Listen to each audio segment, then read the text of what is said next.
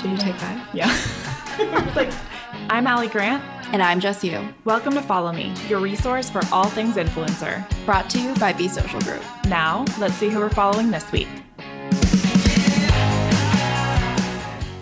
When an influencer hits publish on a post, we make sure in that moment that they really believe what they're talking about, right? We, we always tell clients, like, don't spend good money on fake love. Why are we paying people to pretend to like these products? When they hit publish, they need to believe it first, right? Because if they don't believe it, their audience is never going to believe it. Hey guys, welcome back to the Follow Me podcast. Ali here with Jess. Hello.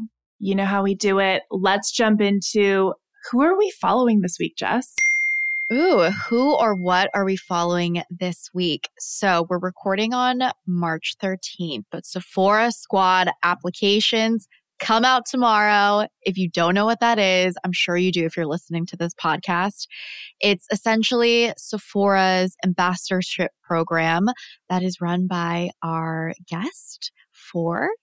We have James Nordon, which Ali will get into, but Sephora Squad is essentially a group of ambassadors ranging across from beauty, lifestyle, career. I've seen a lot of really impactful creators, both macro and micro creators on the Sephora Squad. And it's a full year ambassadorship program where they partner with different brands across Sephora in those categories. And what's so amazing, and James will get into it, I'm so excited about this episode, is the value of being an ambassador for a full year long program and the authenticity that it shows your audience, as well as the relationships that you make as an influencer with these programs. You're working with a small but mighty team and just creating those meaningful relationships that end up building a long term career out of it.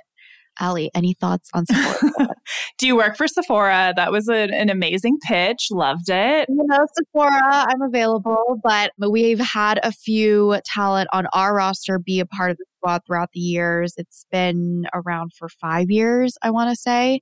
And it's a really great opportunity. And really, they choose influencers across the board. So put in an app if you're an influencer, honestly. And fingers crossed for you and fingers crossed for our talent.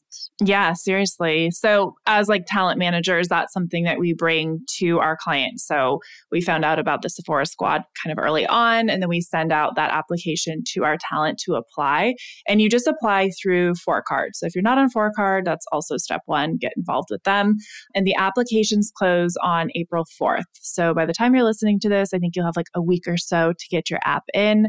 So go and jump on that. But it, that is a perfect segue for our guest. I can't believe how we planned that so well, Jess. so our guest today is James Nord. He is the CEO and co-founder of Fohr. So through his experiences building a following early in the social space, James Nord realized there needed to be a platform that helped brands and influencers connect, understand themselves, and understand each other better.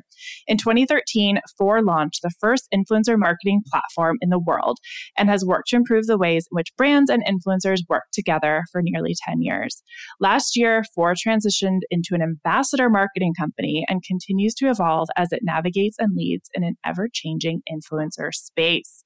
Well, this episode is great. We get into a few things. I think first and foremost, James really gives us some good information on how to be successful with brands as a creator. Wealth of knowledge. wealth of knowledge, truly. He talks a little bit about starting Fohr his background, how he used to be a Tumblr star, which I absolutely love. But this is a must listen episode. So let's get into it. You're a pro at this, right? You have your own podcast, correct? You know, yes, we do. I've been doing the like weekly influencer advice thing for God knows how long now, which is good. It keeps me like close to some of the work because like my job is now mostly you know like running the company not doing influencer marketing you know just as like you get bigger and it's like i'm just dealing with like people problems and things like that mostly so it gets me a little closer to like what is happening what are influencers worried about what are brands worried about all that good stuff yeah, no, I love it. And I love your newsletters you send out too. So let's go back. How did you get into the creator economy? What was your kind of first role in this space?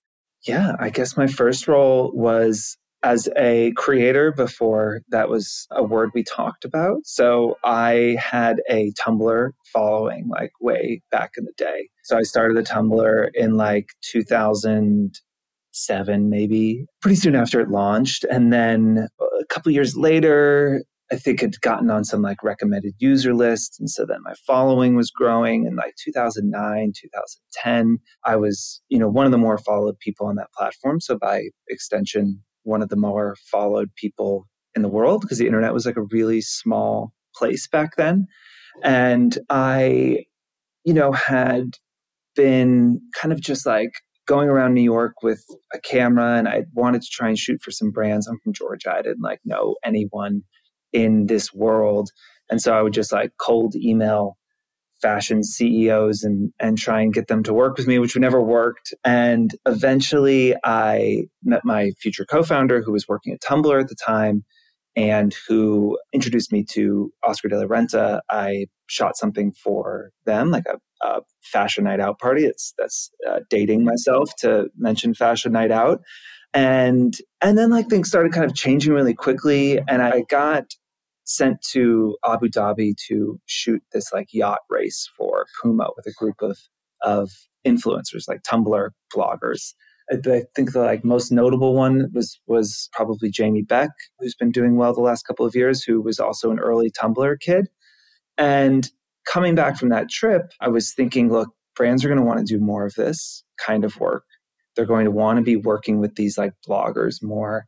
And you know, a few agencies had popped up to help do that. And, you know, I thought, well, there should be a technology platform that does this. It shouldn't just be an agency. And and that if we were going to become a type of media that we had to be able to do like look be on a spreadsheet next to other types of media and to do that brands had to trust the numbers and the data that were coming in and so found that through Tumblr's API, Google Analytics API, and Instagram's API, we could pull data and content into a platform. And so that's kind of how it started. We said, let's make a kind of directory.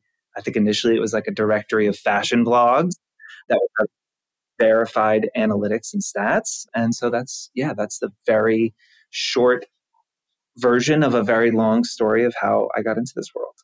Yeah, no, that is awesome. Like, do you still run your Tumblr account? I sadly do not. You know, it is there as a kind of like archival, like timestamp thing it's fun to to be able to and and cringe. It's like fun. It's nice and not nice to be able to be like, what was I talking about in January of 2008? You know, I uh, nothing. I'm cringe like a week after I start posting, so I can only imagine having an entire Tumblr to refer back to. Yeah, like if my MySpace was still like accessible, like cringe. My fiance also had a live journal, which he would get like really emotional on in high school. And like, I would live for that to be like accessible yeah. as well. I mean, first of all, these poor, these poor children growing up having to have like their entire childhoods on the internet. It's, it's horrible. I mean, having your mid to late 20s on the internet is bad enough for me. But yeah, so sadly, you know, Tumblr just, it died so quickly. I think it really started a lot of careers though. Yeah, it did. And but it's like an interesting lesson as well for for influencers creators just you know how quickly that happened and how for most tumblr kids it didn't translate to a following on instagram. Just like i think the instagram kids are having a harder time translating to tiktok and so the cycle will go on and on and on. Yeah no that's so interesting. So what year did you launch Fohr? Was that 2010 so we started building it in 2012 and launched early 2013. Okay. And was that just initially your co founder from Tumblr and you and like your own savings, or did you go like the VC angel round? I was 26 or 27 when we started working on it. I probably had $10,000 in savings. And I remember we both spent 10 grand and we were out of money. And it was like, okay, my co founder was like a designer and like a mediocre engineer. So there was some stuff that we were having to pay better engineers to do that some of the API structural kind of foundational backend work. So we ran out of that money and we're kind of like, okay, we still felt like really excited about the idea and said, okay, let's see if we can go out and, and raise a little bit of capital. I, I was working somewhere else. So, you know, it would have been enough for me to quit my job. And, you know, we're fortunate to raise $250,000 relatively quickly. I, again, I had no real concept of what I was doing, but, you know, we raised money from like a dentist in LA. And, no. and like what a, few, smart dentist. He, right? he was, um, yeah. Yeah. he's, uh, he's, he's probably feeling good now. Yeah.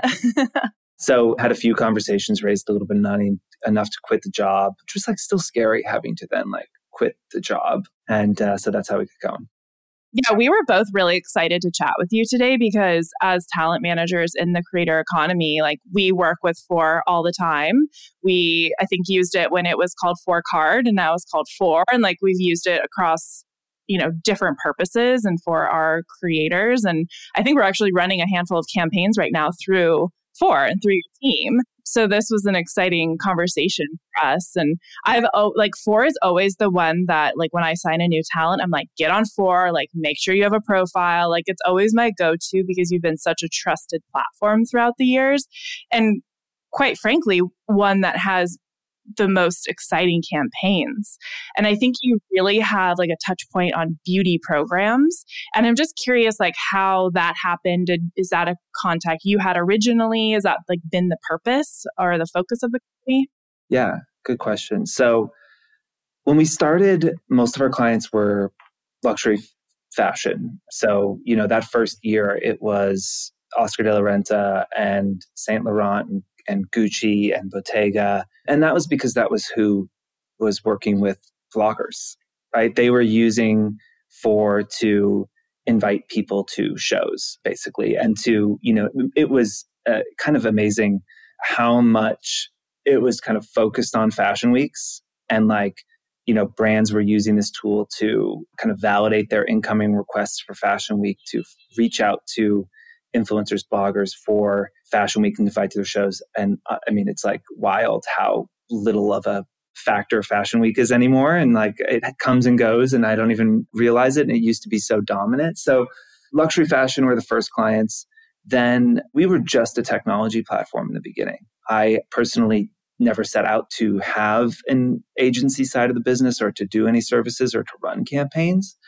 I thought that we could just build technology to solve these problems. The deeper we got into the industry, the deeper we understood the client's issues, we realized that, you know, there is part of this business, as you know very well, that is just going to involve humans, right? And it's going to involve people. And while we can create all this amazing technology to kind of make us more efficient, to make us more effective at what we do, that there was this human part of it that we couldn't get around. And so we started running campaigns to understand that process more.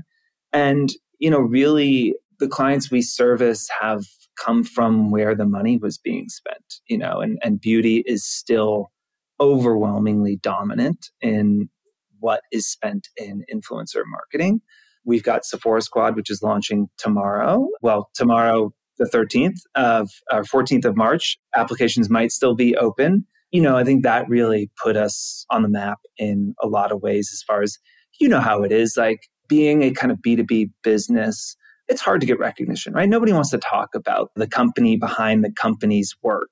Sephora Squad was this really public thing that was our idea. It was our strategy. It's our technology. We've run that program for five years and I think is, has become kind of the de facto, I would say, leading ambassador program in the entire creator space. And so we have gotten a lot of depth and beauty because of that. But you know, if you look at the last three or four years as influencer marketing has grown, our kind of you know the campaigns we do have diversified quite a bit across basically all from insurance, financial planning, NASDAQ to obviously beauty and fashion and lifestyle and all those things. So I think Fohr is also where people kind of come to and recognize Fohr as a place for those ambassadorship programs. So you guys obviously were the ones that started Sephora Squad, which is such a big campaign that all influencers across beauty, lifestyle, fashion want to be a part of. But I think Fohr also does amazing campaigns and ambassadorship programs with beauty like Erin or even Kohl's. And these are iterations that we work with. And so I think Fohr is known to be one of those very dialed in into ambassadorship programs, which is like you were talking about, how kind of influencer programming has shifted to. And that's really the end goal of influencers is to be in these like full year long programs. We came out in May of 2020 and you know we had all this messaging to say we're we're an ambassador marketing company not an influencer marketing company. And I felt like when y'all have been in this game for for as long as we have and I felt like in 2019 2020 I was looking around at the space being like ah this kind of sucks. It's so transactional so much money had flowed into the space that if I look back, obviously, to 2008, 2009, you know, the people that had blogs outside of like being like probably like emotionally unstable and like being strange, right? It was like weird to put your life on the internet back then. You were doing it because you like loved something, right? You had a beauty blog because you loved beauty. You had a fashion blog because you loved fashion and and there was no money in it, right? It wasn't even like, oh, not a lot of people were making money. No one was making money. That the idea that you would make money on this stuff was so not in anyone's head. It was just kind of like a fun thing to do. And even in the early part in the space, right? Like, eh, you know, those early bloggers that kind of helped create this space with all of us, those blogs were started out of passion for, you know, for a topic that they had a unique point of view around beauty, fashion, cars, technology, whatever it might be. And obviously, then you pour five to ten billion dollars into a place and say, hey, here's a pile of five billion dollars a year. Well, you get people who are starting starting their kind of accounts for different reasons. You know, it's a little more self-serving. Maybe they don't have a point of view. Maybe they're genetically gifted and they just look great. You know, any number of maybe they were on The Bachelor, any number of things that like it changed the motivation. And again not to say that those you know those individuals who came later were any better or worse but i looked around at a lot of the space and said most of this probably is not working for brands. It's doing nothing. And it is obvious that the people don't care about the products they're talking about. It is not done effectively. This is back when brands were like i want 500 influencers to post about us on the same day at the same time and we're going to like take over instagram right and then do these like like instagram bombs or something they would call it yeah what was that one campaign that it was like for this single dress that was at like yes. a certain um, department and they store got sued by the yes. FTC. Do you remember Gosh, that, Jess? That? Oh, I thought you were you were talking about the swimsuit. You know, remember the red It was like a Macy's. It wasn't Macy's, I don't think, but it was one of those retailers. Yeah, like Dillard's or something like yeah. that. But anyways, you you were spot on that people were into those like bombs. Yeah, and we just looked around and said, "Gosh, this is like I don't think any of this is working." You know, and the stuff that was working, the stuff that we enjoyed working on, were these ambassador programs, and that's often taken to mean just long-term programming, but for us it's a philosophy around when an influencer hits publish on a post, we make sure in that moment that they really believe what they're talking about, right? We we always tell clients like don't spend good money on fake love. Why are we paying people to pretend to like these products when they hit publish? They need to believe it first, right? Because if they don't believe it, their audience is never going to believe it. And we talk about authenticity and all this stuff in the industry so much, like it's this thing that can be manufactured that if we use the right, if we follow the guide and we use all the, you know, we hit all the points that we will be authentic. But like authenticity is just honesty, right? And so we have to find people, even if they don't know the product right beforehand, but like make sure they have time to use it.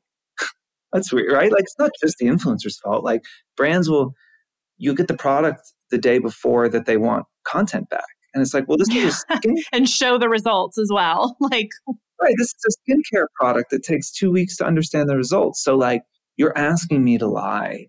And so we saw all this and we said, look, this is just not what we want to do. And so we're going to say that, like, what we do is ambassador marketing. And I'm glad that it's like, you know, caught on more and it's something people talk about quite a bit more. And I think for the influencers, yeah, they don't want to, you know, there was another time, I'm sure you remember this. Uh, I don't remember the year, but it was back when there was like basically only 10 menswear influencers in the space and fragrances were spending a lot of money. It's probably 2018. And it was like every month, like every menswear blogger talking about a new fragrance, but all of them talking about the same one. And they'd be like, this is my favorite fragrance. And it's like at some point, 10 fragrances can't be your favorite fragrance, right? You do have to pick one. And I think as y'all know better than I do, influencers also want to like go deeper with the products they love, have longer term relationships. And that's what the audience wants to. You know, they don't want to be bombarded with ads constantly. Do you turn down brands that come to you that want like I just want one off story and I want them all to post on one day? Is that just you're like this is not the right, you know, program for us? So we have a set of 10 rules that, that are like non-negotiable. One is that we do not do single post campaigns no longer makes sense for us to take your money and do something that's not going to work and then you're never going to come back.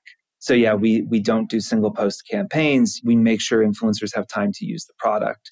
We make sure that they don't copy and paste, you know, their caption out of the brief or the brands are dictating what the caption is too much, right? I mean, gosh, when you see like someone posting and being like, I love enjoying a 100% USDA certified organic tequila in my margarita. And it's like, oh, it's oh, so break. Nobody rough. talks like yeah. that, right? And it's like, yeah. Nobody you would wants so it. bad. Yeah, you would think though it's so obvious, but I think a huge part of what we all do is the education component, both on the brand side and on the influencer side. That an influencer can't create a caption like that; it won't perform with your audience, and it it makes your audience trust you less. Honestly, for organic or paid campaigns. And on the brand side, too, like you said, one offs just won't serve what you're doing and it won't hit the KPIs as much as we all want it to. It just won't perform in this day and age. Absolutely. And you're just spot on with the with the education. And that's the fun part, right? Is that like this is still so it's still so early and there's still so much to learn and people are still really excited about it, which is which is a, a blessing. Mm-hmm. Do you guys do the creative as well? So do you help the brand come up with like the creative brief and the concept around the mm-hmm. campaign? Mm-hmm. Yes. Okay. So you're in really full service as well as tech. Yeah. yeah so we have a, a full strategy team as well. And, and, you know, that came partially is because, you know, as we were building out the technology, I knew at some point the platforms were going to enter this space and that from a discovery and analytics standpoint, we can't compete with Instagram. They own the data. You know, we're never going to be able to build a database as big as Instagram's because they own it, obviously, right? And so we started to look at things that they wouldn't do. You know, you, you think about how do you build a moat you know, for a talent agency, y'all have your talent. That's who you work with. That's your moat, right? We don't represent anyone, you know, and that's not kind of how we get our business or retain it. And so, you know, for us, strategy was a big part of that. We were realizing that like brands ultimately didn't understand what to do exactly. And that if we could build out a strategy team to help them understand first the why and what,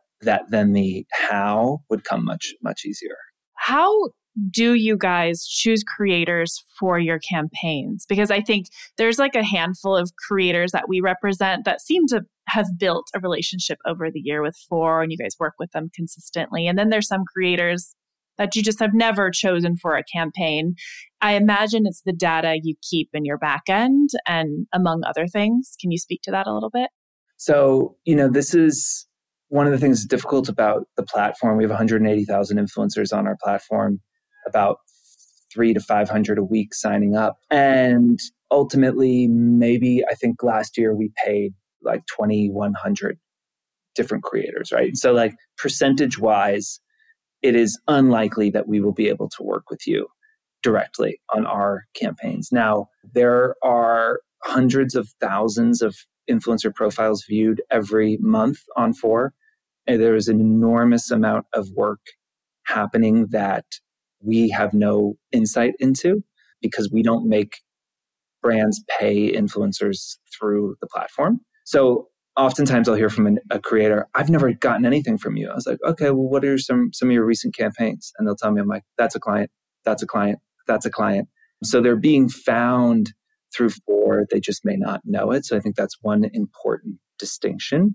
And then as far as us, you're totally right. One is is the data. We're looking for good reach numbers. We're looking for good engagement. You know, the influencers that that use our testimonial feature, that's something that we really look at. but also it's the it's the client, right? I mean, as as you all know, there's there's no perfect influencer for all programs, right? We're looking for someone for this specific set of KPIs the brand has, for the strategy that we have laid out, for the budget that they have, for the products that they're pushing, for the you know context that we're operating within. And so, you know, we're looking at every one of those factors and and trying to find a perfect person to to match up. And often we try and start with this kind of strategic insight or this influential idea, this thing that we feel like is going to like to get people to like consider a product or to consider switching to you know the thing that we are advertising. And so for instance if if we're doing something and we want to target new moms what's great about the platform is that we save every piece of content that all the 180,000 creators create across all their platforms. And so we can search for born, the words that you would use announcing that you just had a child, postpartum, born, you know, snoo, like look at brands that they'd be talking about, all of that. And we can say, okay, here are 200 influencers who have had children in the last three months. And so then we reach out and say, hey, we saw you just had a child. We're working with this brand to do this thing, blah, blah, blah, blah, blah, blah, blah. And so often it is tied to the content that they're already creating. You know, we're looking for someone renovating a house. In the same way that I'm sure for your creators, when they're going through life changes, you're thinking of brands that you can pitch them to, opportunities that this might, you know, make sense for. It's just the opposite way around. We're looking at a brand saying, how can I get someone to think in a different way about this, you know, this moisturizer? Well, we want to work with athletes. Okay, so now we're going to go look and find the athletes on the platform and and brief them that way. So that's you know often it is the things that the creator are talking about organically, the things that they really are passionate about, the things that are a part of their life that are helping us find them in that 180,000 people on the platform to work on these campaigns this is like a repeat conversation we have with our clients where it's like someone comes to us and they're like I want to work with Maybelline. And it's like, okay, great. Like, let's like have an audit of the beauty content you've created over the past three months. Mm, there's none. So it that's such a good piece of information and reminder as a creator that if you want to work with you know, beauty brands create content around beauty. It's like step one to become attractive to these brands for their campaigns. So Absolutely. glad you guys are also. Absolutely. And I think there is a, and I know y'all are like, like pros and amazing at this, and I'm sure you're giving that advice, which is awesome to hear. But, you know, there was this really concerning sentiment in the space of like, I'm not giving anything away for free. And why would I post about a brand if they're not paying me? And it's like, unless you are a top half a percent creator that is so in demand that you're just turning business away constantly, how are they going to find you? And ultimately, it's an incredibly competitive space, which it is.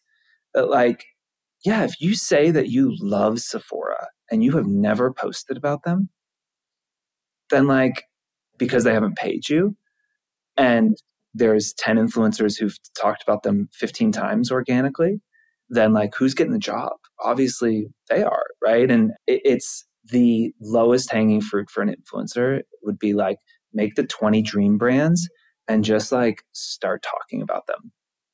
And then like, yeah, work with your agent to be like, because I'm sure y'all can, yeah, like then email the brand and say, oh, you know, such and such has been talking about you. Their audience has been really connecting with it. Look at all this positive sentiment.